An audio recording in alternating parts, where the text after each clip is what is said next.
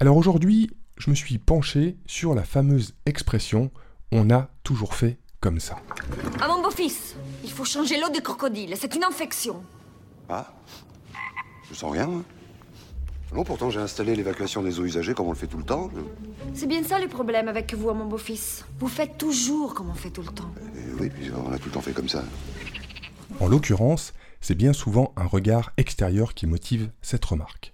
Une problématique est évoquée, face à un souci récurrent ou pas d'ailleurs, et c'est parti pour un on a toujours fait comme ça. Alors, qui prononce régulièrement cette phrase et qu'est-ce qu'elle cache? Est-ce que c'est forcément négatif ou cela peut-il aussi avoir des points positifs? Enfin, comment appréhender cette remarque puisqu'elle révèle un comportement qui masque plus d'émotions qu'on pourrait le penser?